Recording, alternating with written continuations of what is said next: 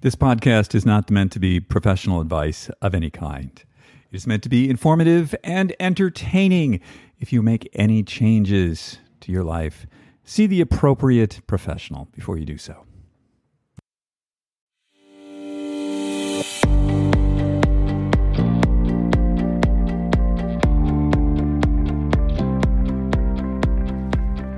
Hello, and welcome to SuperAge. My name is David Harry Stewart. I'm the founder of Ageist.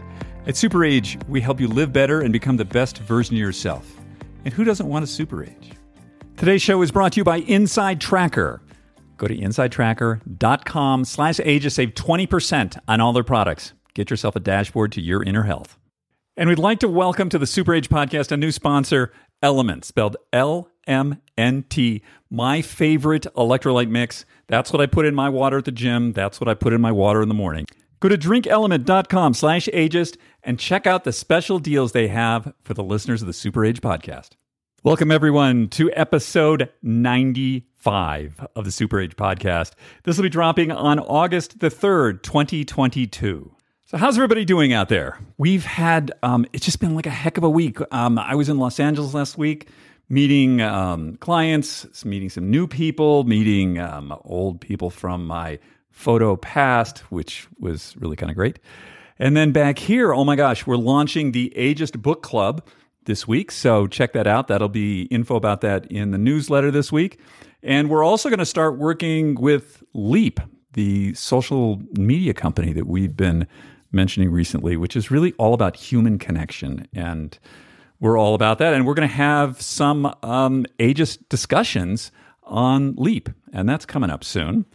And then we've been making these videos and we've been putting them out on, you know, the other social media channels, um, including TikTok, believe it or not. We actually have like a reasonable following on TikTok now. Who I don't know. TikTok's crazy, but it's um, you know, wherever people are, that's where we're gonna go. And we made um really this this really fun video uh, last week that we put on Instagram that we did for our sponsor, InsideTracker. And it's all about, like, if you want to know what I do at the gym and why, like, I sleep a lot and I'm tired a lot, um, check out that video. It's from a couple days ago. The, uh, the front slide on that is like me on a treadmill. So, um, yeah, that's what I do every morning. This week on the show, we have someone fascinating to me anyway, and I think it's going to be fascinating to you too.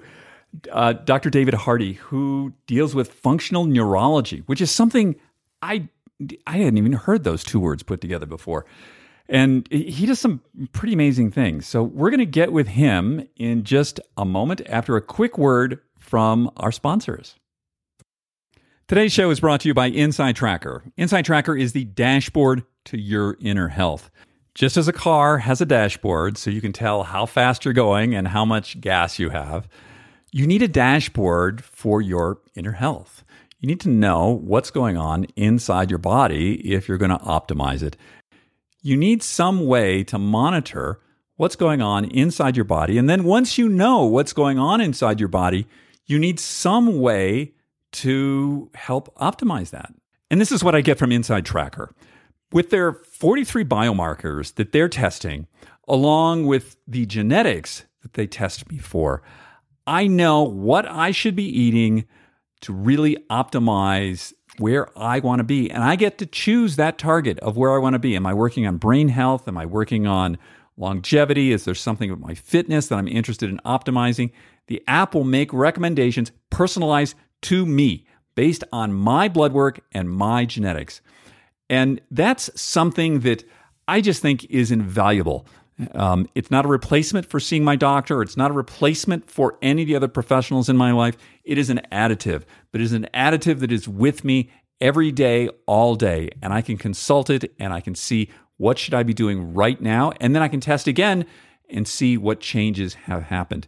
If you go to insidetracker.com slash ageist, you'll save 20% on all their products. Today's show is also brought to you by Element the electrolyte mix that I've been using to stay hydrated and to keep my electrolytes in balance. I started placing Element electrolyte mix into my water after my workouts on the recommendation of a friend of mine who's a 50 time Ironman competitor.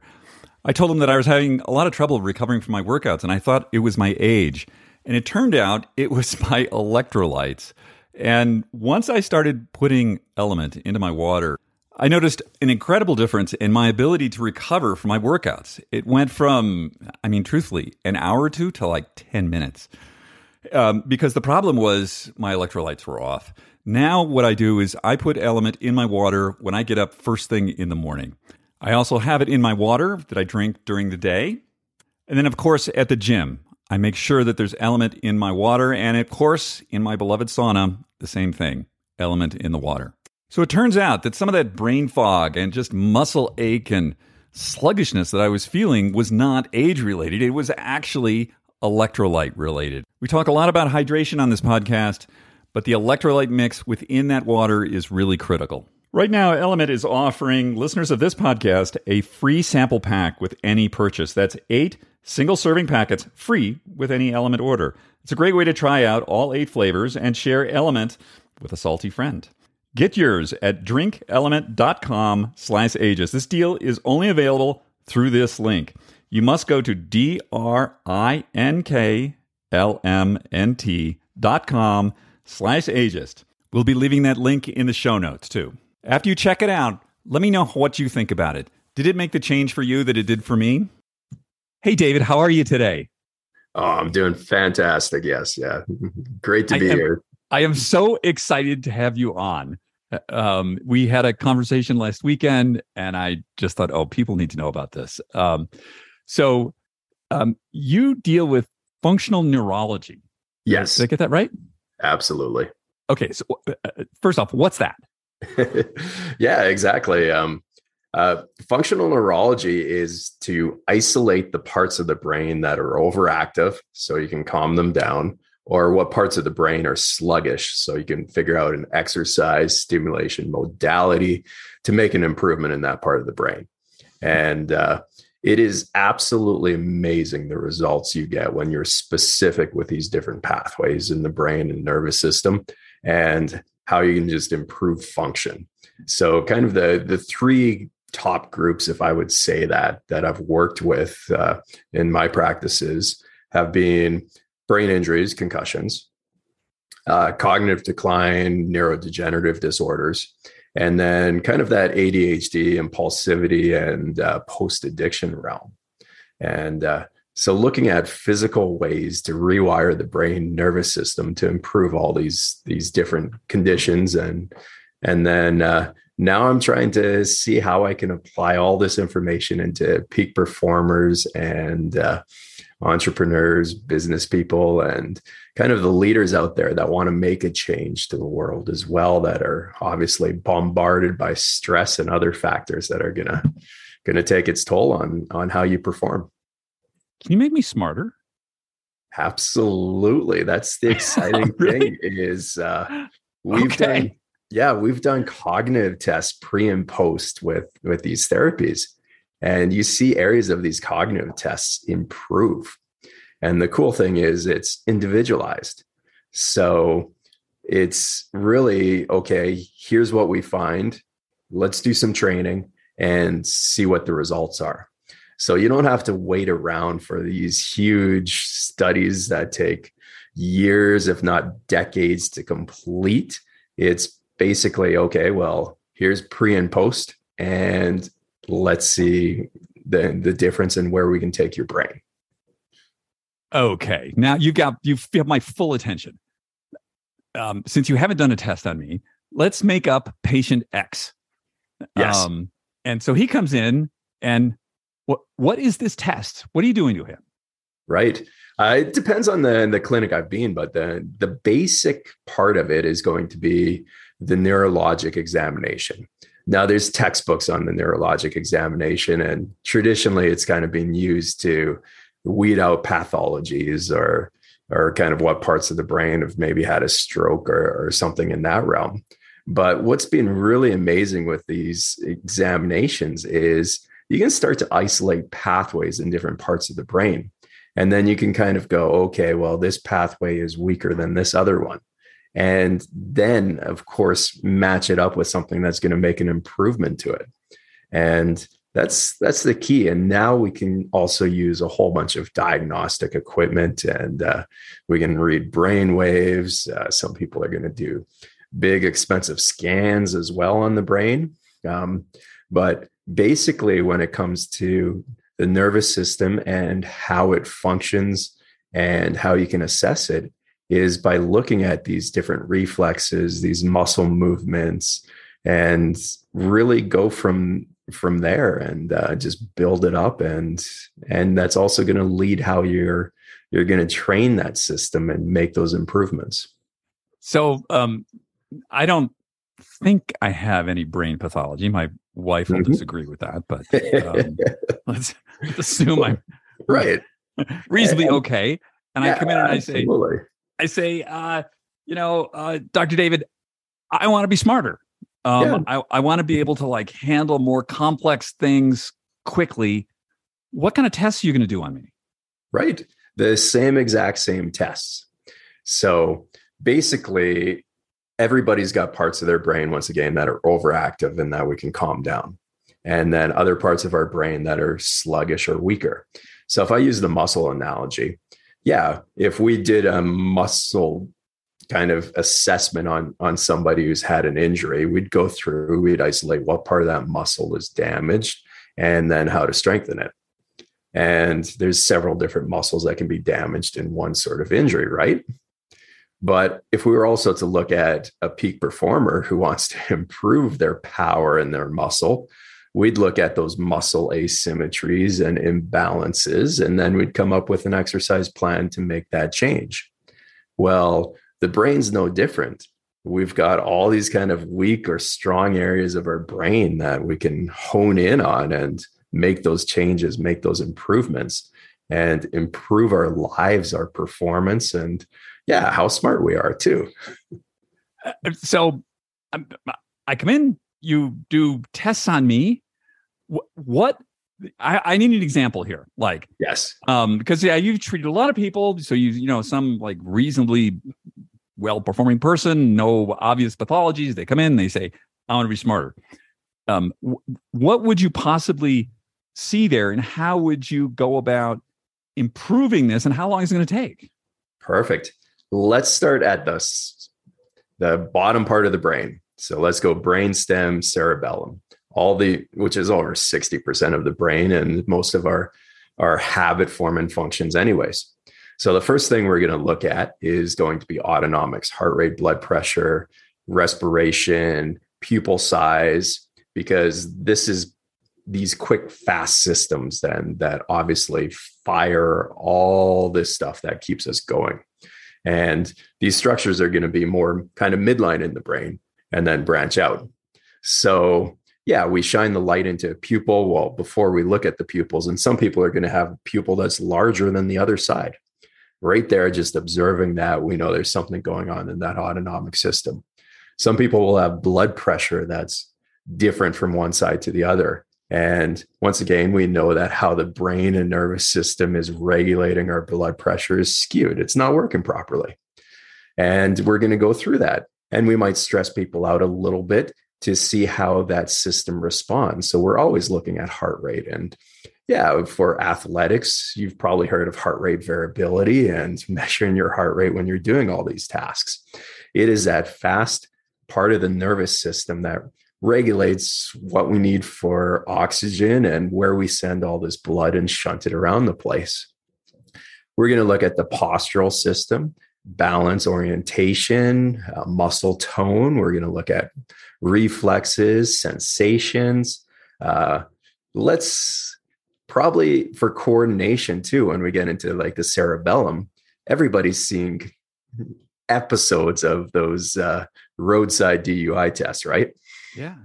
Yeah. Well, coordination and balance, basically those primitive structures, alcohol really nails that part of the brain and and causes it issues.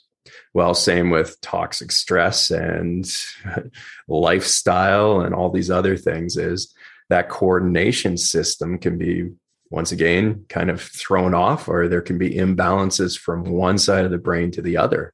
So yeah, we're going to do these coordination tests because that cerebellum which has roughly about 60% of the neurons in the brain, then fires into our frontal lobes. There's a huge connection between the cerebellum learning and frontal and cognition. It's the center for coordination of both movements and thoughts. So when you see somebody who's got kind of these jerky or tremors, you know that part of the brain's not working well. And then you could go into your, cognitive tests and you're probably going to see slowness or jerky thoughts and or scattered thoughts. And then you kind of combine the two and then you're going to go through and see, okay, well, let's test it and then let's see if we can make an improvement to it so that we're just not stuck in waiting for it to decline farther and and get to the state where it is pathological. So I, I, need to ask you about it. So now you've got me going here. So um what you're saying, if I understand this, if there's something in my autonomic system, something simple is like mm-hmm. left pupil different than right pupil. Yes. That is an indication that there's a there's some sort of that gets reflected in my cognitive part of my brain is that absolutely that regulation really? is not working well and uh yeah it can oh, be a so problem whack. yeah okay okay so i love that like the tests that you're doing then they're not necessarily cognitive recall reasoning tests. What you're doing is you're doing physiological tests on my body. Exactly. As kind of that baseline part of it. The, another way to look at it is uh, all these primitive structures and primitive functions of the brain are the foundation for a good, healthy brain.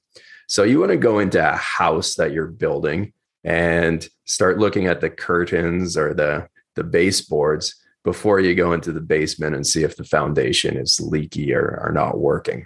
And that's what we're doing a lot with cognition is we're putting things that should be more advanced functions ahead of everything else. And the thing too with cognition, especially as we age, is we've become really good at sort of one aspect.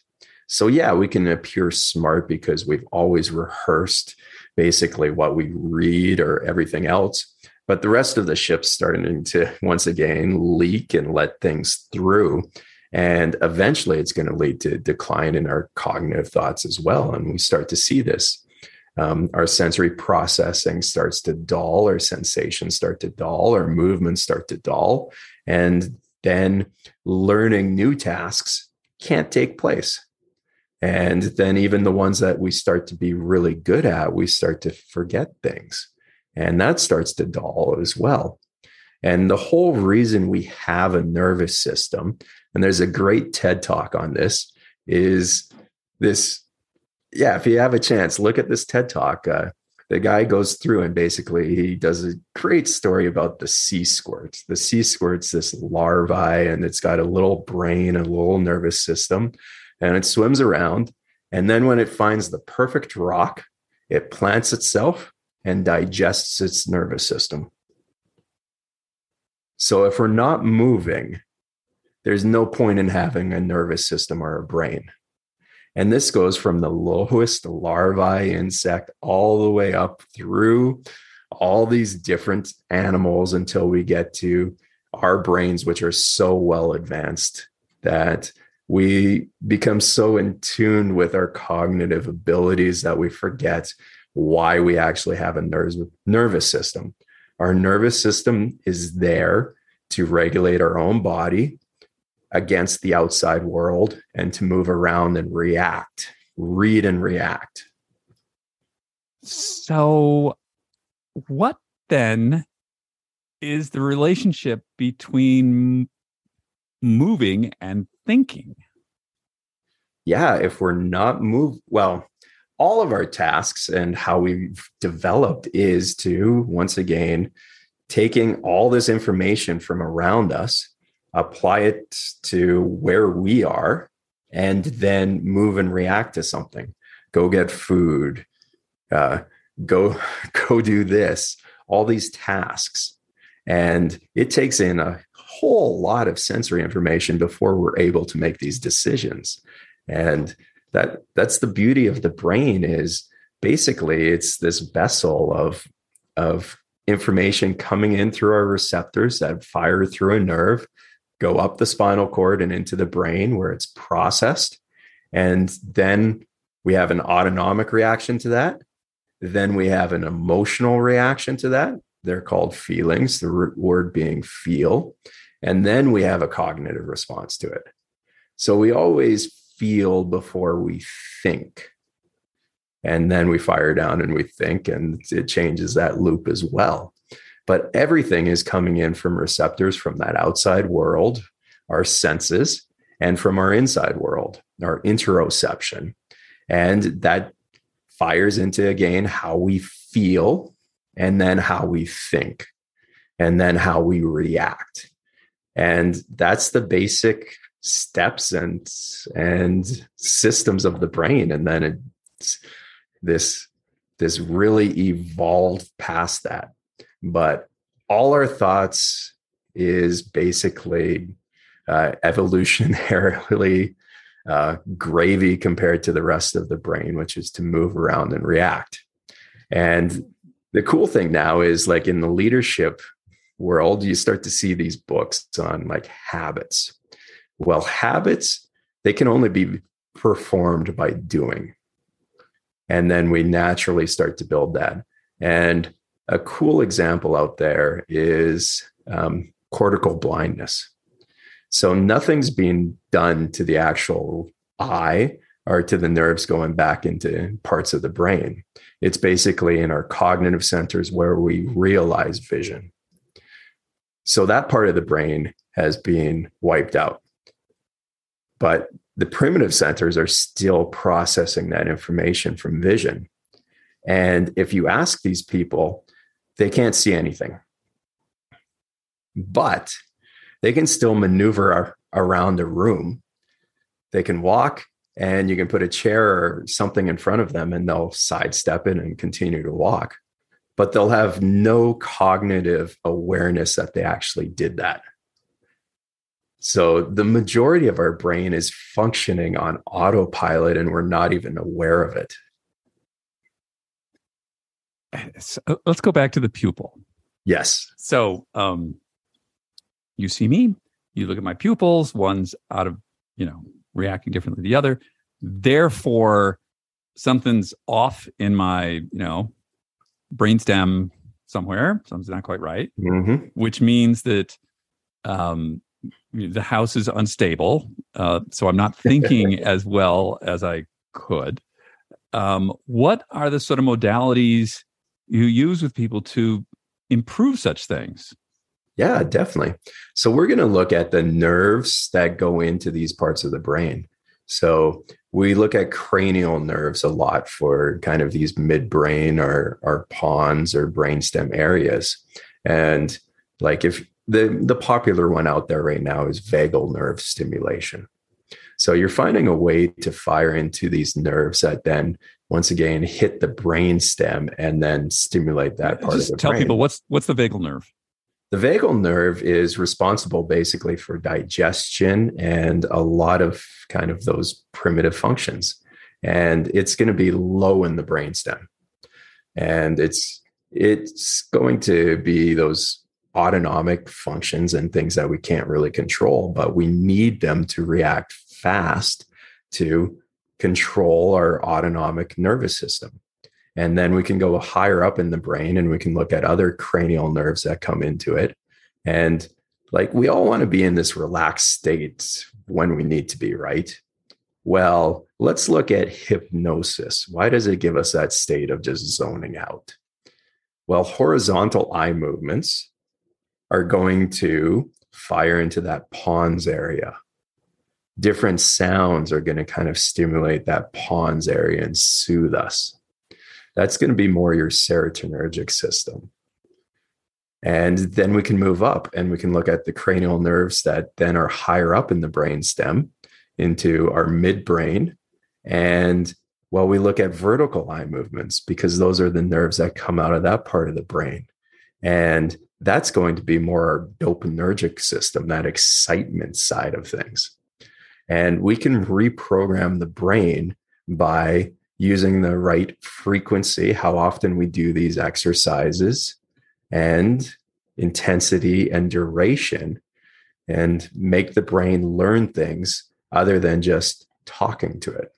We can do repetitive stimulation through these nerves, through our senses, and make changes to the dopaminergic system, the serotonergic system, and to memory, coordination, all of this.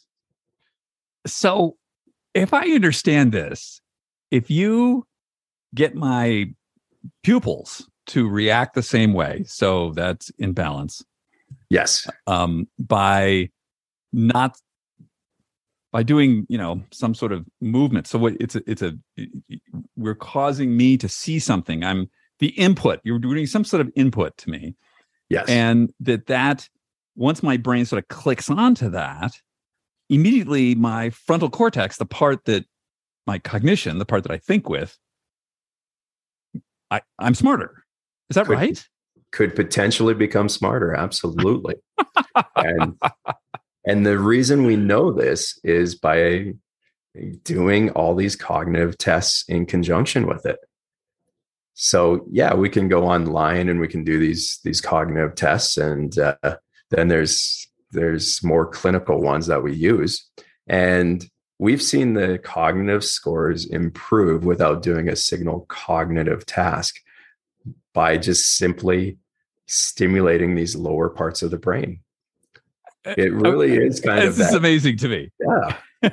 so, well, let's say I I do have um, an issue. Say, um, let's say I have uh, early onset Parkinson's. Okay. Um. So, d- tell me, like, what what is Parkinson's, and then how would you help?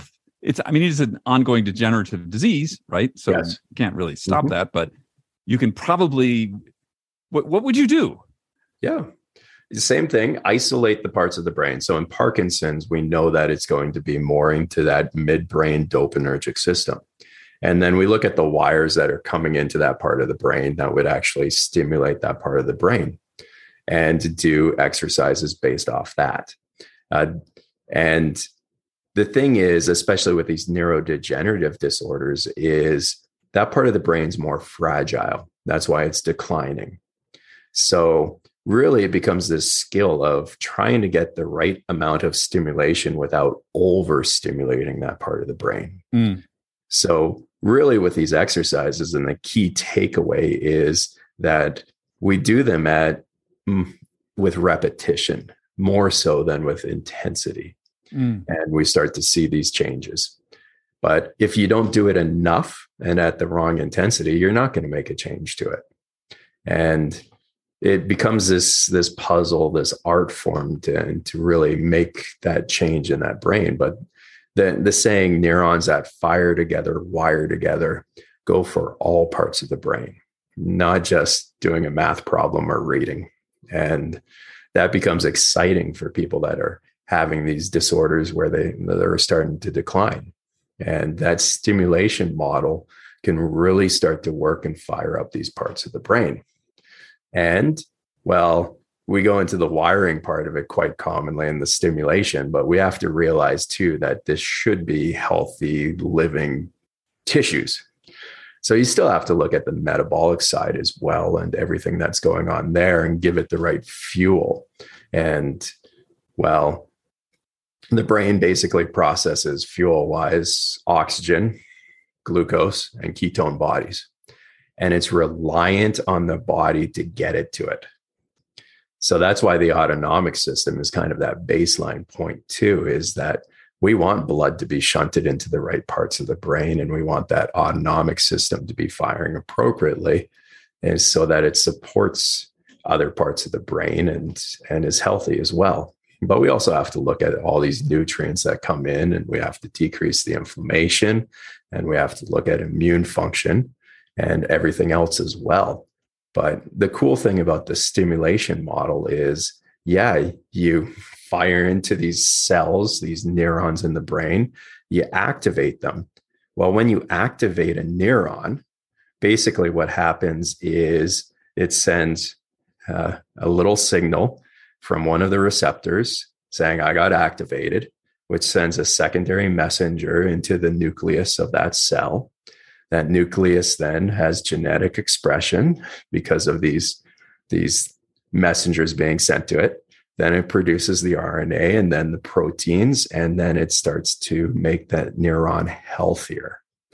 So, by activating these neurons at the appropriate rate, you start to stabilize them. And that becomes very exciting for these disorders where people are declining, and it becomes exciting for kind of that longevity and just being able to perform better for longer as well.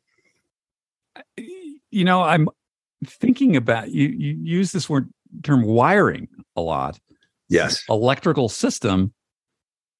What I've noticed with when I work with an electrical system is that if I get the switch right, it it changes immediately. Unlike yes. going to the gym, which may take six months. Yeah.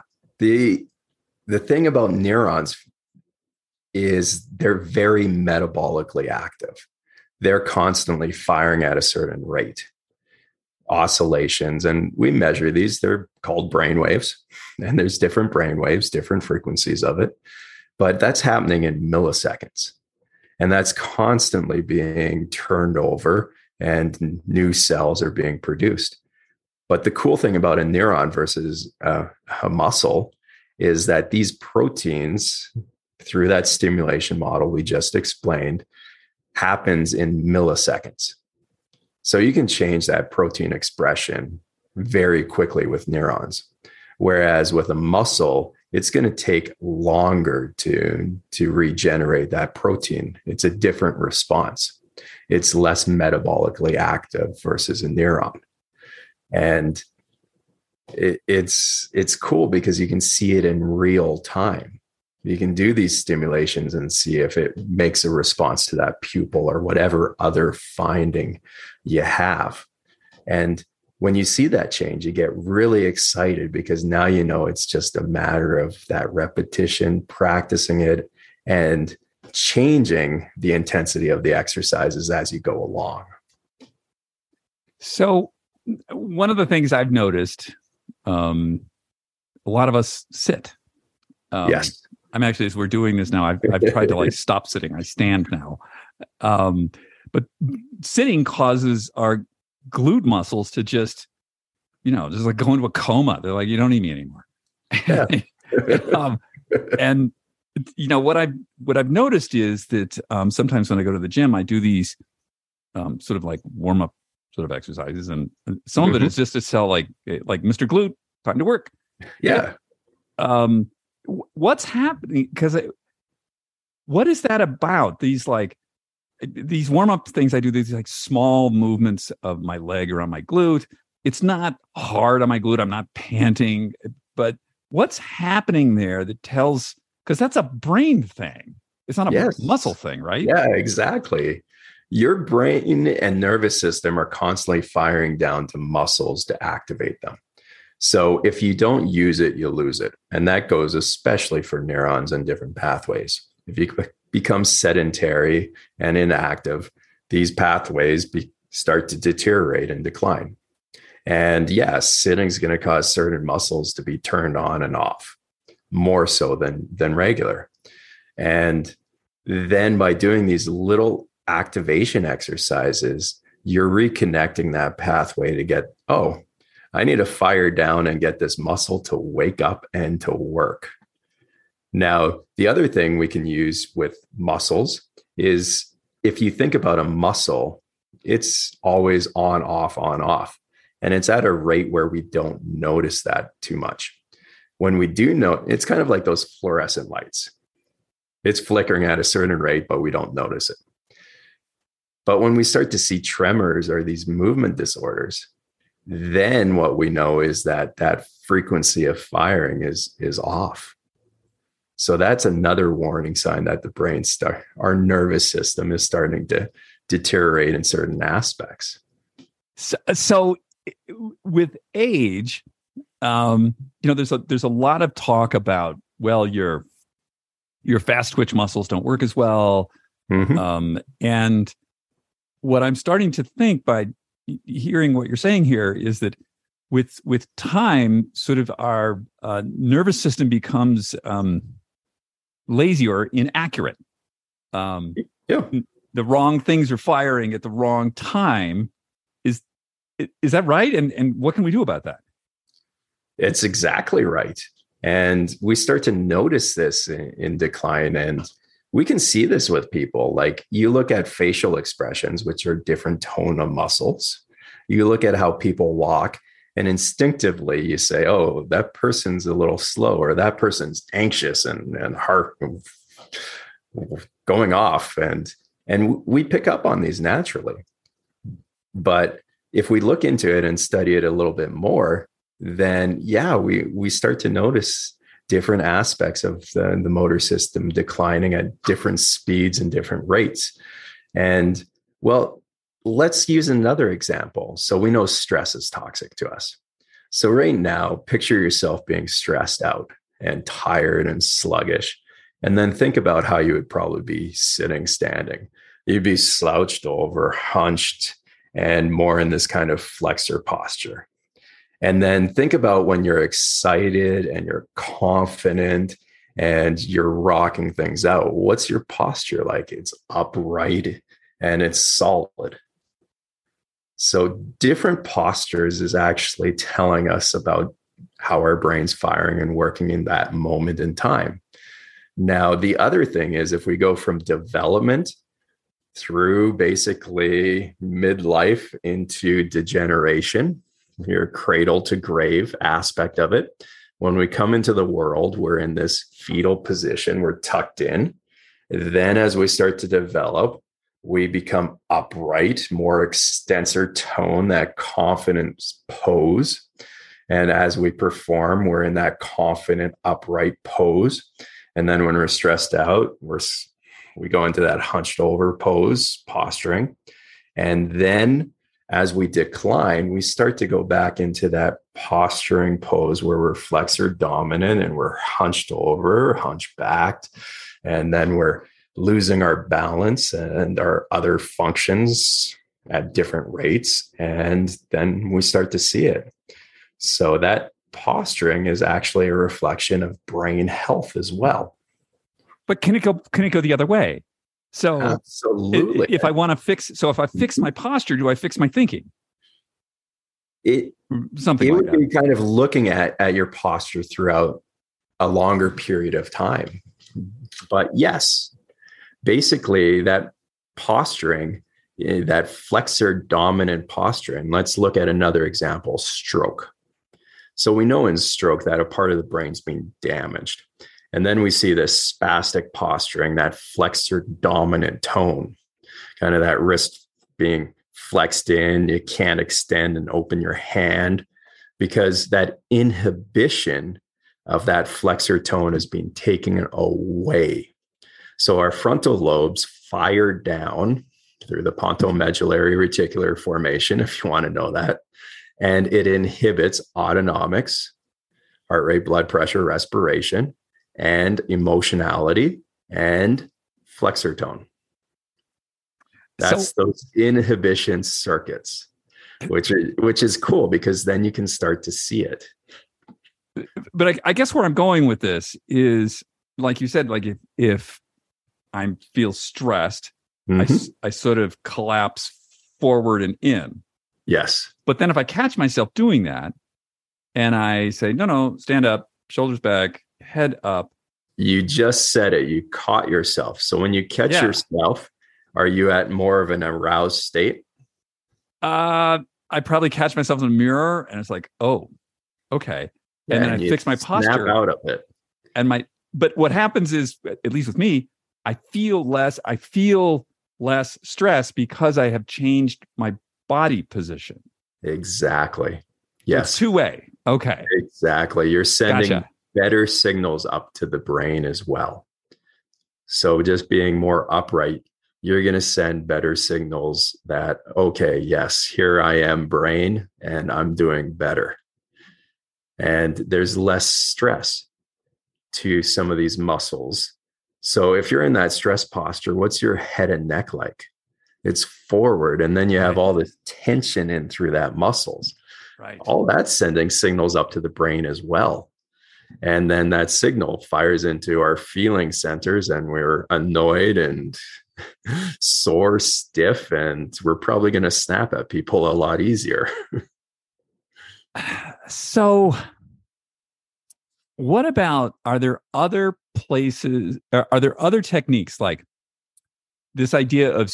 I, I, I'm just fascinated with this idea of the the sort of feedback between the the physiological and the and the brain. So things like we just discussed, like posture, but um, um, you know, tickling someone or intermuscular stimulation or other sort of novel things that become that input to the brain. Yes. Right. And the brain's like, oh, this is a new thing. Um, is, tell, t- talk to me about that. Am I, is, does that work? Absolutely. All of this is stimulation into the brain. We're firing receptors going through nerves up into the brain where it, stimulates how our brain is working and functioning. And different stimulations are going to have different effects in different parts of our brain. And it really is life is a sensory experience. And all of this fires in and makes makes our brains better or worse depending how we we uh, target it and this is why there's always been kind of these more uh, abstract things around i hate calling it but alternative health modalities is that all of them stimulate a receptor. So you look at chiropractic, we're stimulating those big receptors of joint mechanics and muscles that fire up into the brain. Aromatherapy, you're stimulating the olfactory nerve. Uh, light therapies, you're you're stimulating that cranial nerve for light that fires back into the brain. Sound therapies, you're stimulating that sound nerve that goes into the brain and stimulates the brain.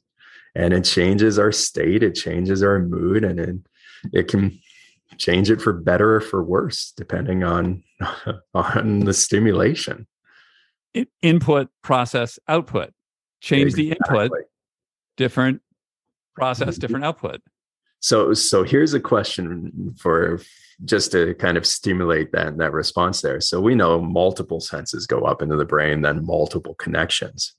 So when that information actually gets processed and leaves the brain, so the nerves going out down through the spinal cord and out into the body, there's only basically two areas that nerves go out into the body. And let's guess what those are where do the nerves coming out of the brain actually go? Mm, muscles. Ding. Absolutely.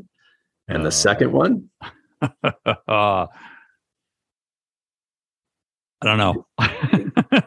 going to be glands. Oh, right. So those are the only two. And then we can start to kind of uh, subcategorize it from there. So those nerves are going to fire into either autonomic muscles like our gut, or those muscles that shunt blood, or change pupil sizes, or it's going to fire into skeletal muscle that we move.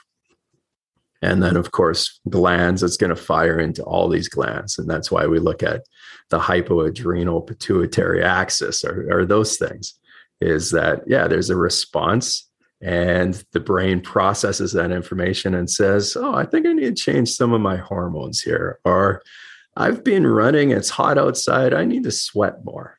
And all of that is a function of the nervous system. So, muscles are easier to look at than glands, though, because glands, of course, they can have issues themselves as well. And, but yeah and looking at the brain and the responses to all these other systems starts to explain some of these more kind of anecdotal uh, results that alternative therapies have gotten before is that you're changing that processing and output which is not only going to fire down into into the body but it's going to fire into other systems such as our, our hormones and everything else as well but there has to be a strategy, right? So, I, yes. I, you know, it's I, th- I th- one of the things I find I have some difficulty with alternative medicine when it when it does not have a strategy, a cause and effect. Mm-hmm. You know, um, right? And that's what you're describing to me is functional neurology is a strategy. you do X, Y happens. exactly. It's it's to isolate these these better, um, right? Because all of these these therapies basically have been uh, discovered or honed by practitioners doing it and seeing results. And that's why some of these ancient therapies are making comebacks, is because, yeah, they've been around for thousands of years. People have started to notice changes with it, and now they've got kind of procedures for it. But the cool thing now with all the technology and how science has developed is you can get a lot more accurate with these things. Exactly. Yes. That's the that's a better not strategy is the wrong word. Accuracy. Yes. Um, the tar- so um I'm going to uh, back to my personal situation, which is my favorite one. Um, so I uh, I ski, and one of the important parts of skiing is um, uh, proprioception. Like, where yeah. am mm-hmm. I? I'm, I'm now in this. I'm highly dynamic, and an and an error on my part um, about proprioception can lead to me and a tree and a hospital. Yes. So I want to, I want to avoid that. And but what I've noticed is with time, my my athleticism hasn't declined all that much. Um, my aerobic capacity is down, but you know, there's basically mm-hmm. pretty. It, but basically, everything's working fairly well. But my my proprioception is not as good as it used to be. Right. Well, um, and that's a brain thing. Um, Absolutely, it is. Yes. So yeah, it's a what do I do? Thing. It's it's about getting that accuracy back, and yeah, I love the ski example because this really tells us what what our brain and nervous system is doing and designed to do. So the brain has a frequency of firing brain waves, right? And of course, yeah, it's that sensing the outside world, sensing your own body, and processing that information. Well, this timing is at very quick milliseconds. And a skier is a good example, is that you need to know your body position and that turn coming up, and you need to react to any bumps in the snow. And you need to put all that weight and everything and feel it into that small slice of the edge of your ski and at the right pressure to make that turn. And if you don't calculate it right, then yeah, you'll blow out that turn or you'll need to compensate for it if you don't wipe out. And it becomes seconds off your time. And that's an elite athlete. So, with an elite athlete trying to build that nervous system up, yeah, you're looking at these minuscule little changes in that system. And then people with pathology, sometimes it's easier to kind of diagnose the nervous system because it's more apparent what's not functioning properly. But yeah, if we're noticing a change in these systems, then we need to look okay, well, is your brain starting to think your center of gravity is in kind of a different spot? So, yeah, we need to look at at that. Um, is muscle tone kind of changed from all these injuries we accumulate over periods of time? And we need to look at that aspect too, because that's abnormal signaling that's happened, and the brain is trying to compensate for that. And it's adaptable. It's always making these these changes and different calculations to how it's reading our body and then how it's reading the outside world. So where is that uh, disconnect or going on with the integration of all these systems that can keep us on this skinny little sharp ski well, at and I'm sure you're doing like double blacks and and going, going completely. well, so I mean, is my pathology is aging, and is Mm-hmm. Is aging yeah. really just an accumulation of my brain's adaptation to all these minuscule injuries I've had over the decades? That's definitely one part of the puzzle. And then, of course, it's cell health as well. Mm. So, yeah. Right. Um, so, so, like my mitochondria are probably not as mm-hmm. zappy as they used to be. Exactly. Yeah. And the immune system, too, like, and this is going to be one of these hot topics that, that continue to go on with with everything going on in in the media right now in the past few years is the brain is the well pretty much the most heavy immune regulated system. So our immune system is supposed to turn over cells and recycle our cells. That's a function of the immune system as well. So of course neurons we mentioned are very metabolically active. They turn over very quickly. So it makes sense that there needs to be a lot of immune cells to, to take care of this as these cells basically wear out and to clear that all these products and, and abnormal proteins out of it.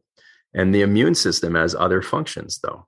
Not only is it turning over cells, it there's different parts of the immune system and different cells of the immune system and different signaling and messaging of the immune system that gets skewed as we age as well. And it gets skewed because of diet, toxins, and stress. And then, of course, pathogens, viruses, bacteria, and everything we're exposed to. So there's can be polarization of the immune system where basically it gets skewed into more one function versus the other. And that too can start to wear on the brain and and start to change how the immune system clears out all the junk that we accumulate throughout a lifetime. And that's going to change how the the brain and nervous system works as well. So it really is this a better approach to to say about the nervous system the immune system and the endocrine system is that they're all communication systems within the human body that are interlinked and then it doesn't become just one department and one referral it becomes that interplay of of all three of them together so if i want to increase so taking the community if i take the communication system idea mm-hmm. um, you know my perhaps my vocabulary has become reduced with yes. time mm-hmm. and i want to add to my communication vocabulary does does then doing things like you know this novel stimulation and i'm thinking novel movement of mm-hmm. some kind which is actually really really difficult like doing yeah. something you know like if, if i if i just said to you right now the fourth toe on your foot bring it up like i mean we I mean, we have the you know we have muscles to do that but probably yeah. quite difficult so like a like a novel doing actual novel movement with which would increase the vocabulary, the range of like different things that my brain can do. Do, do things like that impact these other systems? Yes. And all of it's interconnected. If you fire one part of the brain, you're going to fire another yeah. part of the brain and, and so on and so on. And we, we know this. And then, too, you can start to layer exercises together. So what we call it dual tasking. So it's kind of like, okay, think and chew gum at the same time. so we're doing kind of a movement activity now with cognitive thoughts and things as well to layer the, the therapies and modalities to, to get people sharper. So, uh, and as you mentioned, which is a huge takeaway for anyone listening, is anything novel is going to stimulate the brain anything new is going to stimulate the brain in a lot more impactful way. So this is also a way to measure decline as we age is how a- able are we to actually learn new tasks? And if we start to see that happen, then we also know that then the integration, the processing isn't as sharp, it's not as quick, and it's not as accurate. I've actually there's a there's an exercise program that I I recently heard about. I think called Vivo or Vivio, where they do exactly that. It's movement with cognitive activities. Yes. the the two at once. Um, Mhm. So we do this in neurologic testing as well. Is we'll dual task. We'll have somebody walk, and we'll get them to do a cognitive task. Hey, count by count backwards from fifty four by sevens, and if they start to that sounds really hard. yeah. I would fail. Mhm. Well, we're looking for fail Oh, okay. because yeah, if we start to see these systems fail, then that's our baseline. It fails doing this. Okay. Well, can we do something that improves it? Right. And that becomes the big question with all these rehabs is to actually have something that you can kind of go on baseline and see if it improves. And you see these in concussion tests and, and yeah, your roadside DUI tests and everything else. And uh, yeah, well, let's apply it to basically everything else that performance and and how we want to live and and how sharp we want to be when when things start to maybe be in more of our twilight years. So let's. I, I want to do the, like the reverse DUI. Yes. So I'll go back to my my favorite sport, skiing, and I Yeah. just come down something like steep, and I'm going badass fast, and I get to the bottom, and I feel awesome. Like my brain is fully lit up. Yes. Um, w- w- what just Isn't happened there? Oh, it's unbelievable. feeling? You could you could ask me the most complicated question you can imagine. I could just like knock it off. Yeah, here it Yeah. is. Boom, answer. Mm-hmm. Because I'm just so lit up. What ha- wh- what happens there that you know the movement stuff lights up all this other? I, help me out. It's this massive bombardment of sensory stimulation that gets the brain to wake up and be at a higher frequency of firing. And yeah, it's multiple areas of the brain communicating back and forth at milliseconds and reacting to the world around it. And oh my God, if it does that correctly, wow, do we feel good? And then we want more of it. And that's a good thing. This is why I I can't watch television. I I just like I, I well especially like I don't know, I, well I like nature TV. That's kind of fun. But Yeah. most I prefer nature though, right? nature TV is really fun. so like, you know, I want to I want to watch Bear Cam, like awesome, cool. Um, but most like television is sort of designed it for this like narcotic effect. Mhm. And I I find that if I watch it for like a few minutes, I it's the reverse thing. Like I, it's like my everything just sort of like shuts down and I can't think and my cog Yeah. I can just feel my cognition dropping. and basically, if we overstimulate one sense more than the others, then we're going to see decline in the senses we're not using, or Mm. basically we zap out this system that we're overstimulating. And right now, so many of us are way too visual dominant. Mm. and we see this in aging as well is is somebody standing there they're able to walk fine but you you take vision away and they fall Right, that's the test. Stand on one leg. Okay, great. Now close your eyes. exactly So why is that? That's proprioception. Why is that? What's? How do you fix that fail?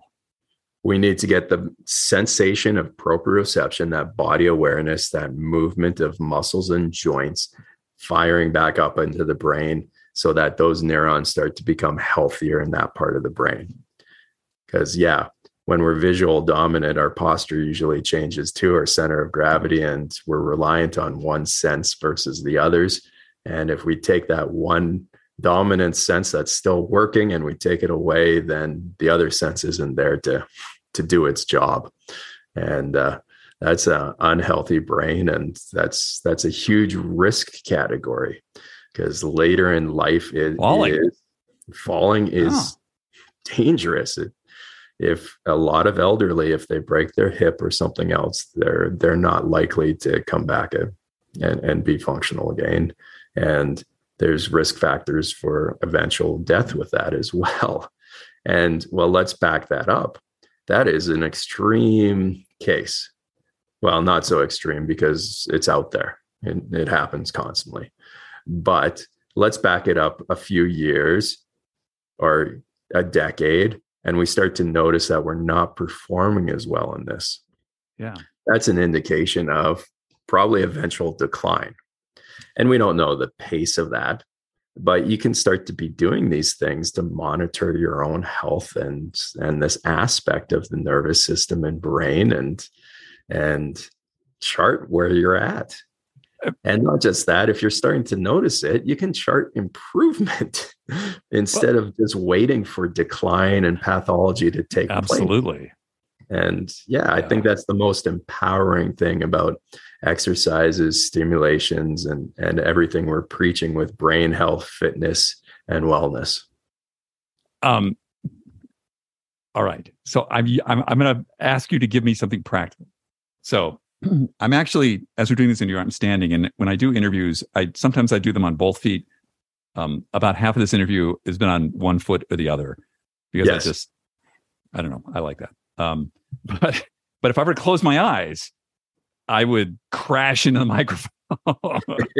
so it wouldn't work out. Right. I don't. So now, how do well, I? How do I improve yeah, let, my proprioception? Give me an exercise. Let's let's do one of these cerebellar tests. Okay. All right. So what we want you to do, and so the listeners going to hear it, is yeah, you're going to have your right hand out in front of you. Gotcha. All right. Your left hand, you're going to take the back of the hand, center on center, and clap it. And then you're going to move it to the other side, palm to palm. All right. Now go as fast as you can. And if it's not working properly, you start to hear a different rhythm. And so instead of that nice dud, dud, dud at a fast pace, so go as fast as you can. All right. Try the Put other hand. Yeah, put it close to the mic. So we're doing the left hand first, right? Okay, so uh, right hand's on bottom, left hand. Yep. Okay. So clap it so people can hear it. close okay. to the mic. Okay, so I'm spazzing out a little bit here. Good. All right. Now okay. compare the other side. Okay, so now we'll do so as fast as you can go.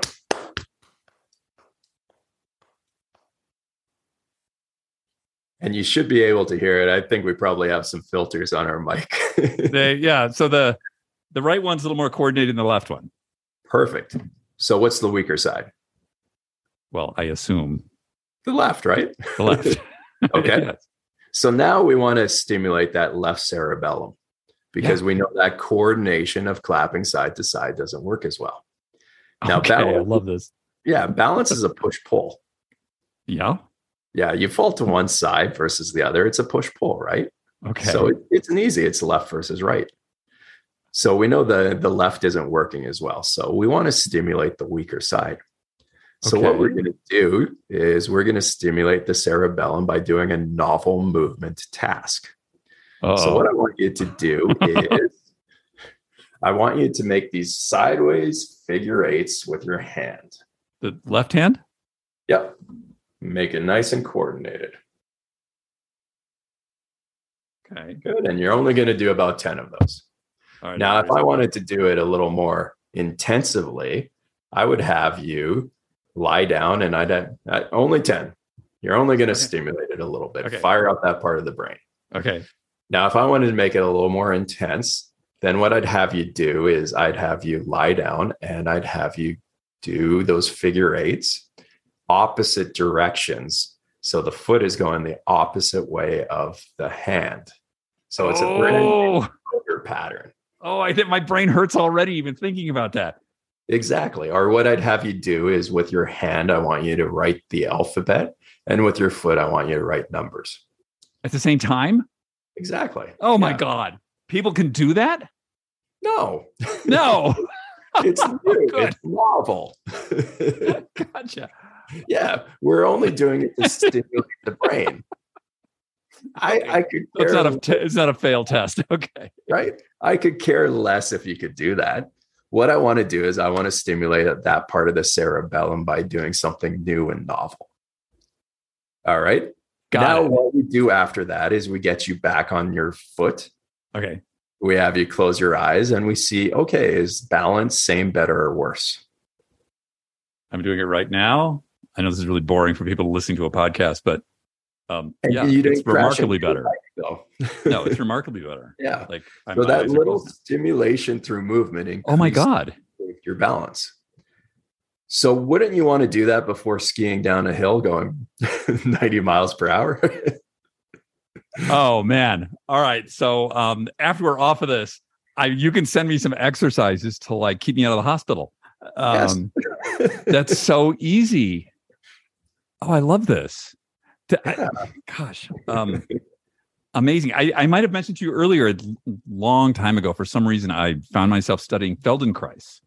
Okay, so, yes. Yeah. Moshe Feldenkrais, um, similar, right? So mm-hmm. tiny little movements, w- like weird movements, like sh- shift your eyes right while you do this left with your foot, and it, it would yeah. just have this like tremendous increase on the um the, the, the vocabulary of movement you had in your body Absolutely.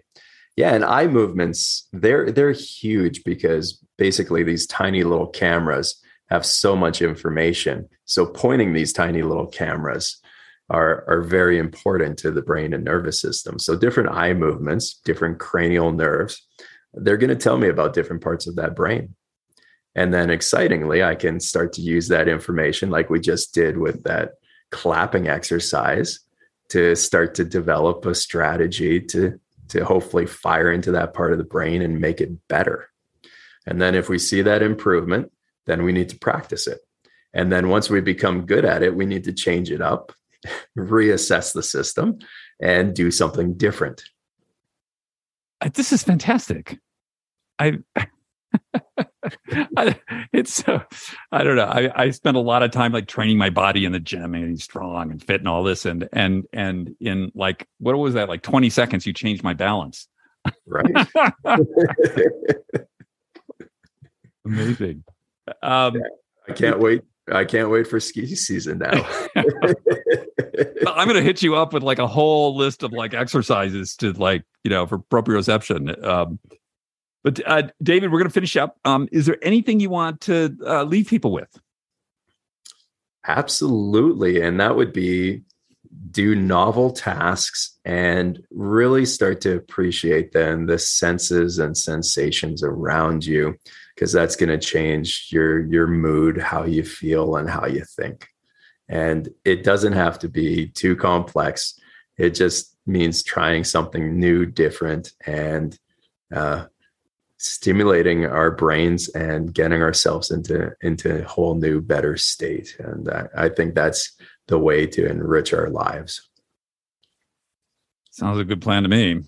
Um it, it, this has been super interesting. I think we're gonna have to get you back on. I'm there's just you have my brain super fired up right now thinking about all of this. Um, I really, I'm really glad that you took your time, took some time out today, and um, to visit. Oh, it's us. been a pleasure. I love geeking out about this, and uh, more importantly, I I love seeing and hearing people get better and and, and improve how they're feeling and functioning. Um, if somebody wants to contact you, what would they do? Uh, LinkedIn uh, is is a great avenue, and then uh, yeah, through social media, the Hardy Brain on Facebook, Instagram, and then on my podcast as well, the the hardybrain.ca backslash podcast, the Hardy Brain. Gotcha. We'll put those links um, in the show notes. Perfect. Appreciate it. Thank you for joining us, and a big thanks to our sponsors, which makes this podcast possible. Go to insidetracker.com slash ageist. Save 20% on all their products. Go to drinkelement.com slash ageist. And Element is L-M-N-T. And you can save on their products with a special deal that we have set up with Element. As always, you have the opportunity to leave up to a five star review wherever you're listening to this podcast.